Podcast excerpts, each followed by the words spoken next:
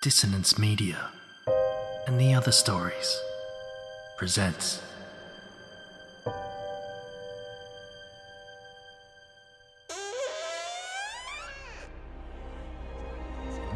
Step into the abyss of After the Gloaming, a gothic fiction podcast that delves into the depths of human emotion, unyielding love, revenge, internal struggles, and restless souls await you in nine haunting episodes where dread, fear, and rare glimpses of eerie happiness linger.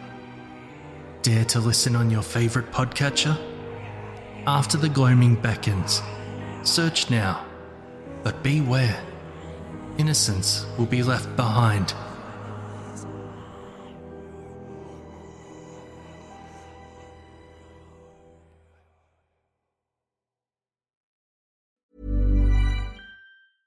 Hey, I'm Ryan Reynolds. At Mint Mobile, we like to do the opposite of what Big Wireless does. They charge you a lot, we charge you a little. So naturally, when they announced they'd be raising their prices due to inflation, we decided to deflate our prices due to not hating you.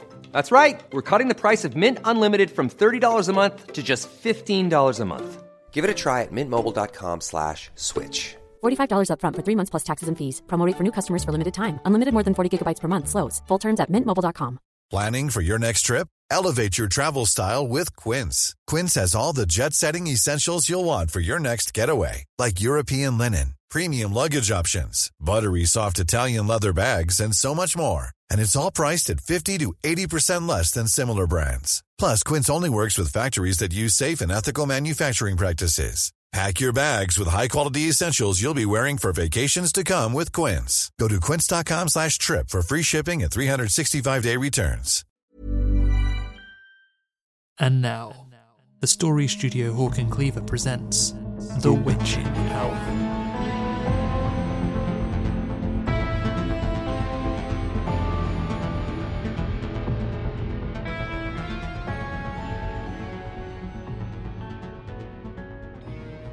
The Witching Hour is brought to you by the Mysteries to Die For podcast. It starts with a body. Suspects line up, all have motive, but which one killed?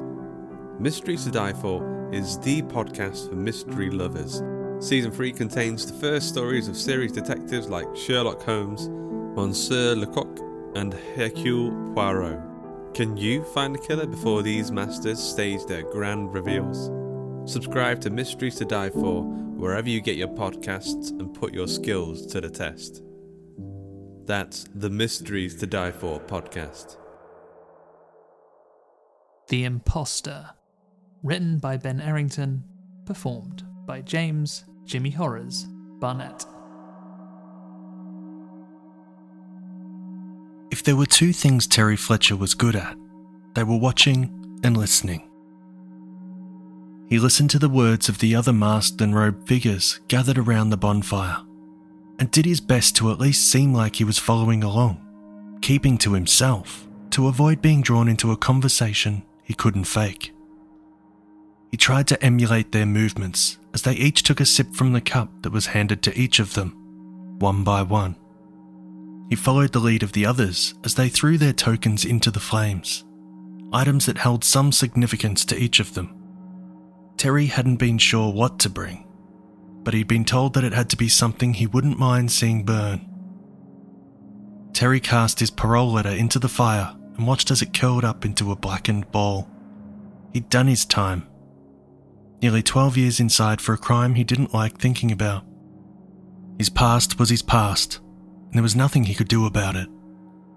He was here for the future, and a reward far more tangible than wishes. The whole scenario was quite ridiculous to Terry, and the spectacle that went alongside the ceremony was almost laughable.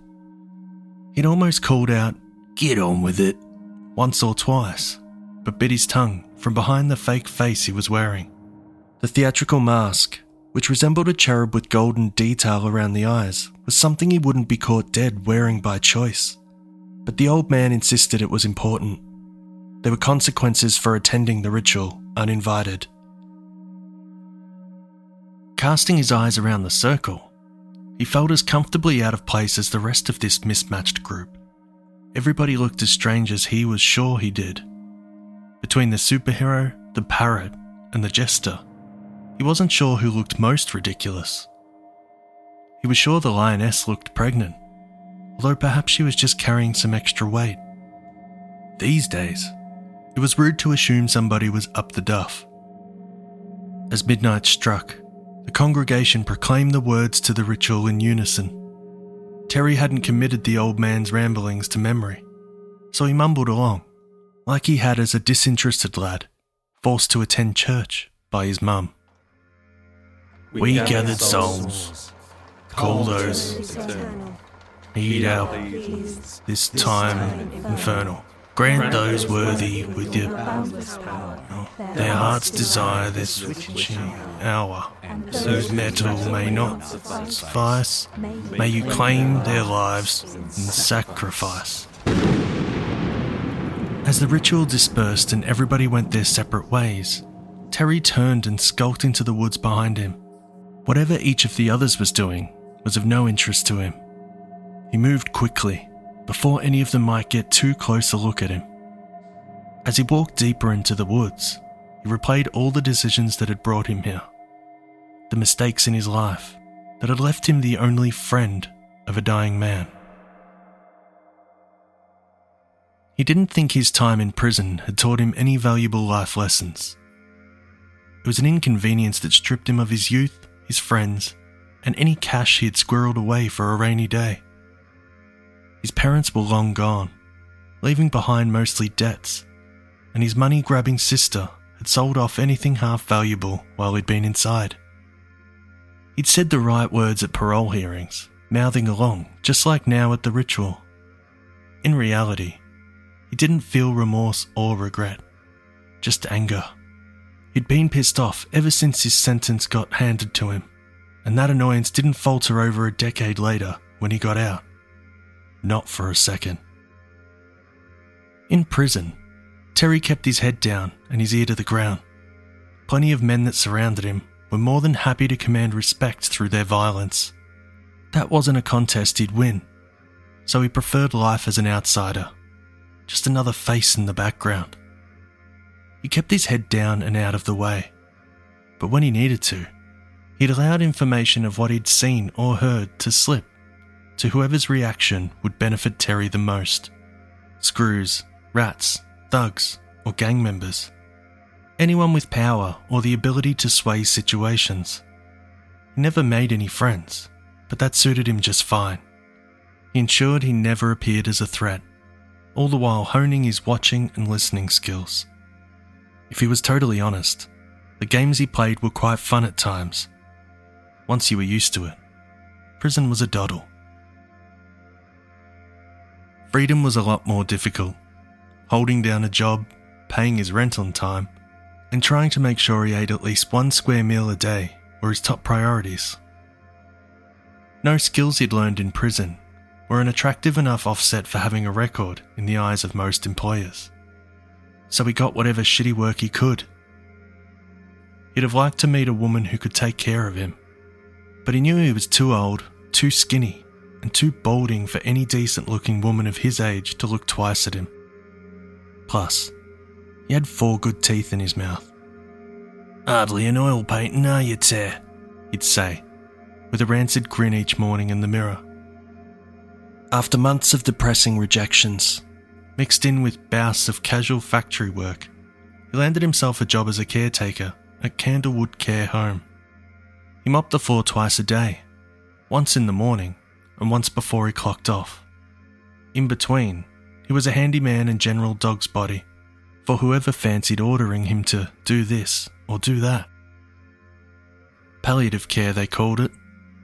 Basically, a place to make you feel better when there were no ways left to make you get better. The place was sterile and stagnant. Made Terry think about the bleak nature of the human condition even more so than jail did. It wasn't the type of warm place with loving relatives and savoured final moments. It was a place that people came to die quietly, and they had given up. The only visitors to the depressing deathbeds in every room were vultures circling until they could swoop in and grab their inheritance, feigning care and feigning sadness, urgently trying to build bridges that had burned down long ago, to feel better as they picked the carcass of an inconvenient relative clean the moment the last sorrowful breath left their lips. Charles Mooney's lungs were shriveled and blackened, made rancid by decades of a 40 a day habit, and something still worse eating him away. His cough filled the holes as Terry mopped them, like his body was crying out for help, or for somebody to put them out of their misery. Charlie had always been kind to Terry, always saying good morning and good night, and gasping his way through anecdotes of what was, by all accounts, a lonely life. Terry would listen, and he knew that's all Charlie wanted. Charlie wasn't a good bloke, and neither was Terry. Perhaps that's why they gravitated towards each other, both grasping desperately for human contact whilst being too stubborn to admit they needed it. As days grew to weeks, Terry realised that Charlie was almost as much of a grifter as he was. Charles was a haunting vision of Terry's future, having reached his 60s, but after a lifetime of dirty deeds and scraping by, Charlie had hit a stroke of luck after picking up just a couple of years of work at a factory before retirement, a chemical leak had given him a skin condition he'd mostly ignored. But then the cough set in. It proved something more wretched than the one he had from the years of tobacco damage alone. Charlie was eventually convinced to speak to a doctor and then a solicitor. Even after the lawyers had taken their share, Charlie received a tasty payout and was set for what was to be left of his life. On the day he first mentioned the ritual, Terry had heard Ray's voices coming from Charlie's room. When the door swung open, the daughter of some deceased and distant cousin Charlie hadn't seen for 15 years, but still his only living family member, stormed out. She was overweight and unattractive, with hair sizzled and thinning after being bleached dozens of times. She stormed out of the building like a petulant child when Terry looked in to see if Charlie was okay, he saw him scowling, muttering words under his breath as he continued the argument alone. The girl wanted Charlie's money, of course, and Charlie was going to make sure she didn't see a penny. Quietly, as Terry sat down on the edge of Charlie's bed, the dying man asked Terry for a favour. If he could do this one thing for him, he'd see to it that he would never have to work a day in this graveyard ever again. Both could escape. Terry through the front door, and Charlie into the ground. Charles Mooney spun a tall tale, and Terry listened. He was good at that. The old man told Terry about a ritual, a group of people drawn to it, and a secret Charles had kept for close to a decade. Some had been lucky, made it big, Others had near lost their minds. One girl had died. Charlie had been one of the lucky ones. His wish had been granted. Terry scoffed, but Charles insisted. He had wished for money and got it. More than a man like him would be around long enough to enjoy. But he had done something wrong on that night, and his wish had come with a dreadful price. This illness. He would die soon and as it drew closer, he'd been having nightmares and was worried that not even death would be a way out for him. However, there was going to be another ritual. He'd be expected, but he was barely able to walk. There was no way he could go alone. Charlie begged Terry to go to the ritual, take his place, and make a final wish on his behalf. The wish would be for an escape, not from his death, but whatever the forces that fed the ritual had in store for him. In exchange for this, he'd make Terry his sole heir, making sure he inherited every pound he had to his name. Terry thought on the words of the dying man for almost three days, convincing himself that Charlie had gone rotten in his brain as well as his lungs. Plus, he was on so many painkillers, the man clearly wasn't in a reliable state. The next time Terry saw Charles, he was looking far worse, as if somehow the weight of the secrets he'd been keeping were corroding him from the inside out. As he looked at him, Terry wondered what he truly had to lose. He'd been so down on his luck for so long that a wild goose chase with a potential golden egg at the end wasn't the worst excursion he could embark on. So, Terry agreed. Charles gave him an address and a key to a locker. His only instruction was to burn everything inside, all except for a handful of items, which were in the top drawer of a filing cabinet inside the storage container. A map, a hooded cape, and a gaudy theatrical mask he was now wearing. When he returned to Candlewood Care Home, still reeking of lighter fluid and ash, Terry discovered that not only had Charles passed away just hours before, but his room had been cleared out, the stench of death allowed to escape through an open window, and another poor old boy shipped in to die at the tail end of the conveyor belt of life. Charlie had left an envelope addressed to Terry with a copied document inside. The old man had been as good as his word. His, whatever a cousin's daughter is considered, would no doubt protest, but according to the letter, he stood to inherit everything Charlie had. As the night approached, Terry thought about backing out.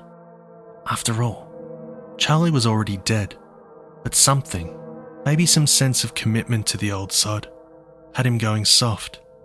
Or perhaps there was some honour among thieves after all. Either way, he'd shown up and he'd see the ritual out. For Charlie.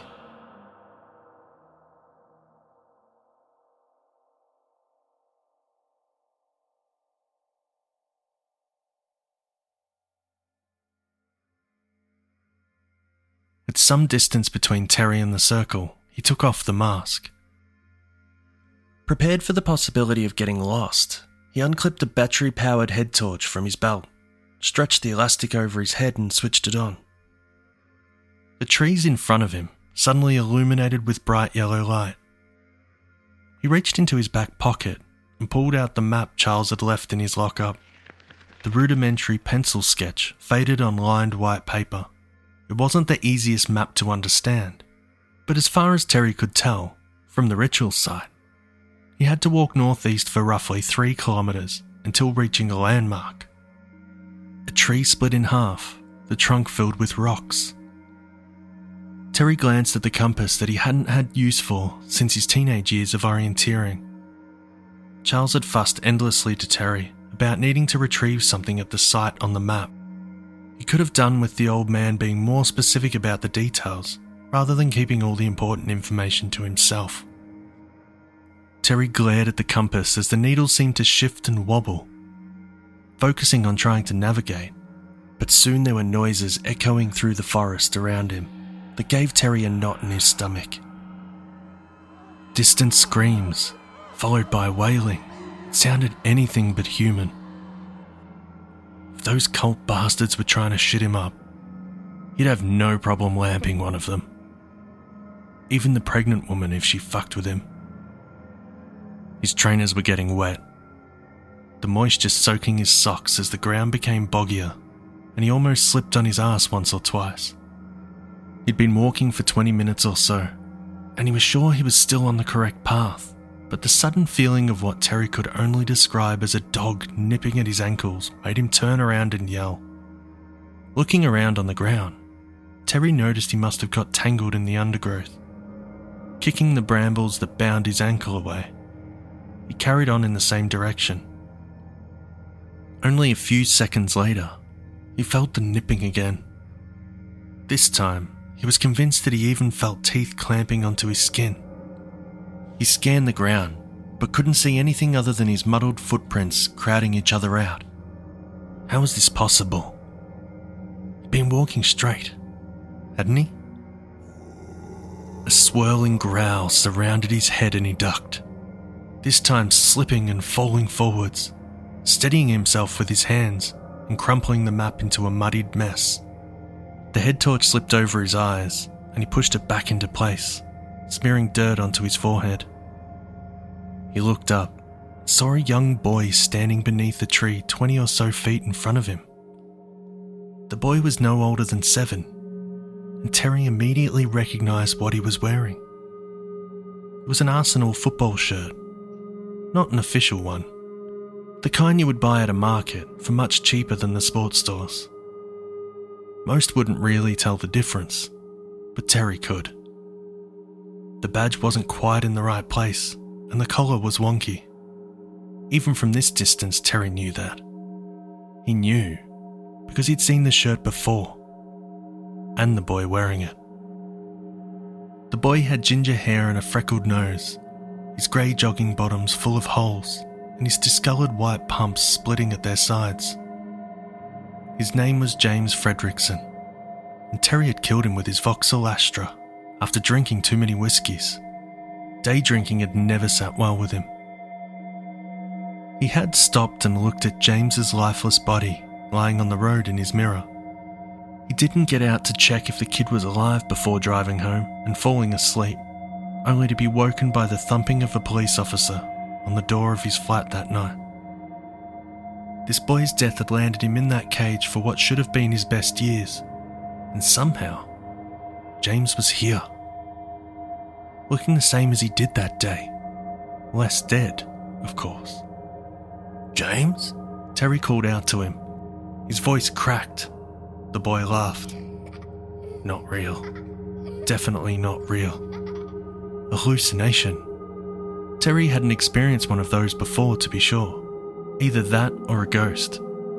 But Terry didn't believe in ghosts. No more than he believed in unicorns, or fairies, or fucking leprechauns. He stood up and the boy turned to run. Wait! The boy set off and Terry did too. It was instinct more than logic. What would he do if he even caught up to the boy he knew had been dead for so long? He'd been set up. He was sure of it. Charles Mooney was a relative of James's. This was extravagant revenge. The long game played out to humiliate and degrade Terry. As if the time in jail wasn't enough. He knew the family hadn't been happy at the length of the sentence.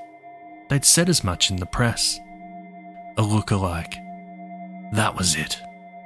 Fucking little prick. Terry was going to slit his throat. Kill the boy twice when he got hold of him. That'd teach whoever was behind this. Terry lost sight of the kid and ran blindly through the trees. But then he skid to a halt and he saw it. The landmark he'd been looking for. Tree split in two and filled with rocks. Just beyond there, he could see the place that Charles had said he needed him to find the opening to a cave. He approached. James having now vanished into the night, he tried to shake the spectre of the boy as he entered the cave. His head hurt and his mouth was dry. No time now. Just find whatever it is and go. He looked on the ground for something else that had inexplicably been left untouched for a decade. There was a pile of rocks, this was where Charlie had told Terry to dig. Terry threw open his cloak to reveal the other items he had decided to bring along to the ritual. His belt looked like something Batman would leave the house with. He pulled out a trowel and scurried onto the ground, knocking over the rocks with eager hands, digging into the dry earth with the tool. Panted like a thirsty dog as he scooped the dirt behind him. Only six inches or so deep, he hit a wooden surface and after several more minutes of not so careful excavation, he removed a box. No bigger than the music box he had once stolen from his spiteful old mum to trade for pirated videos. There was no keyhole or locking mechanism on the box, and the lid was rotting. He opened it slowly. A mask. Faded and split in two, the mouth hanging off from the rest of it like a broken jaw. What did it even mean? He threw it to the ground, and it further broke into several pieces, half perished from years in the earth. He'd been led on a merry chase, but to what end? Whether the nonsense wish of a dead man or something meant to punish him for a debt already paid, he'd seen enough.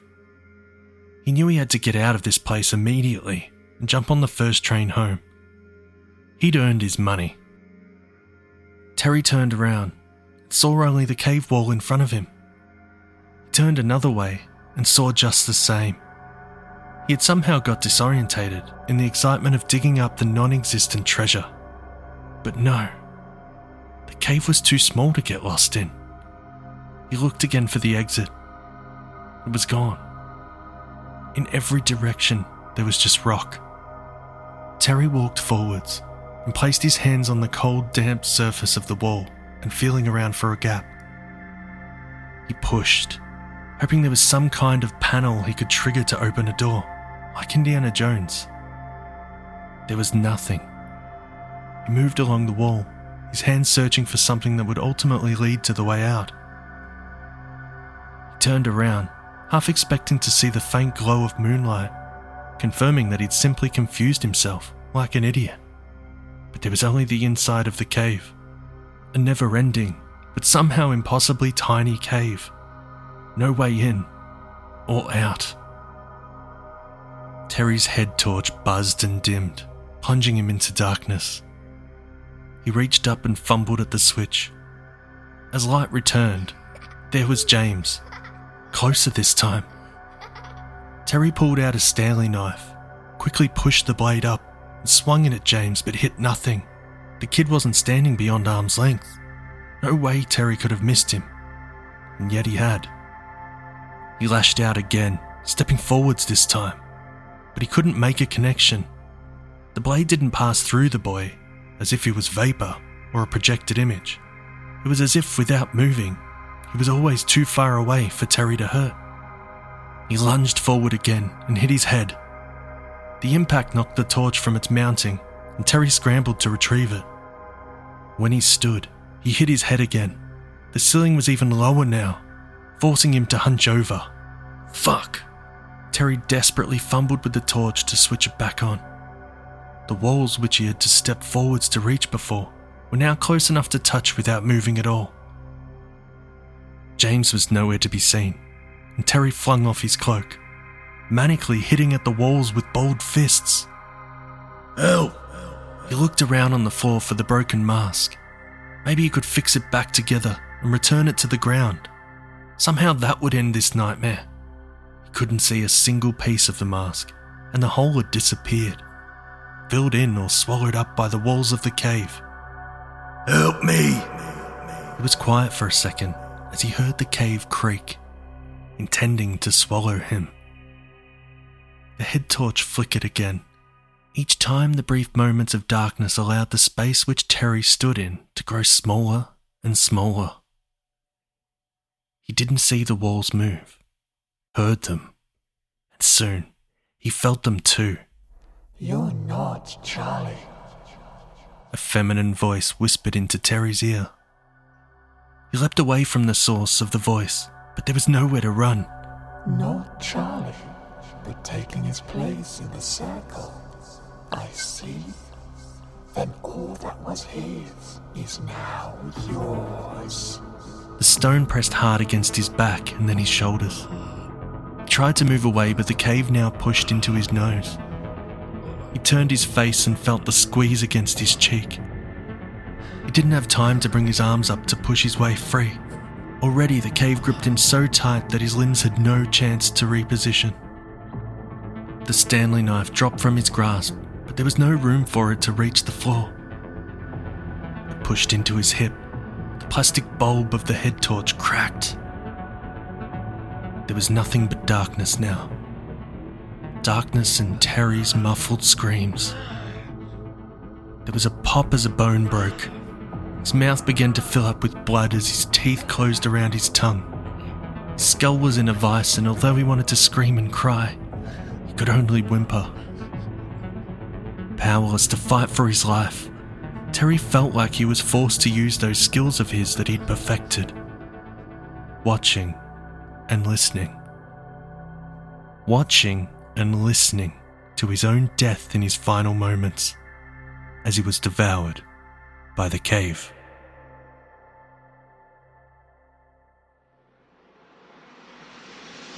The Witching Hour is a production of the story studio Hawk and Cleaver, directed by Andy Conduit Turner.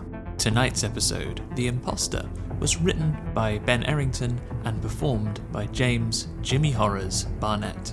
Music, sound, and editing are all from Duncan Muggleton, with additional sounds from freesound.org. Our entire series is produced under a Creative Commons Attribution, Non Commercial, No Derivatives license. Which, as we always say in the old country, means don't sell it, don't edit it, don't fashion it into a subterranean vehicle to facilitate your journey to the centre of the Earth itself. But you can share it as much as you'd like. Hi, I'm Daniel, founder of Pretty Litter. Did you know cats tend to hide symptoms of sickness and pain? I learned this the hard way after losing my cat, Gingy. So I created Pretty Litter, a health monitoring litter that helps detect early signs of illness by changing colors, saving you money and potentially your cat's life. Pretty Litter is veterinarian developed, and it's the easiest way to keep tabs on your fur baby's health right at home. Go to prettylitter.com and use code ACAST for 20% off your first order and a free cat toy. Terms and conditions apply. See site for details. Planning for your next trip? Elevate your travel style with Quince. Quince has all the jet setting essentials you'll want for your next getaway, like European linen, premium luggage options, buttery soft Italian leather bags, and so much more. And is all priced at 50 to 80% less than similar brands. Plus, Quince only works with factories that use safe and ethical manufacturing practices. Pack your bags with high-quality essentials you'll be wearing for vacations to come with Quince. Go to quince.com slash pack for free shipping and 365-day returns. Until next time,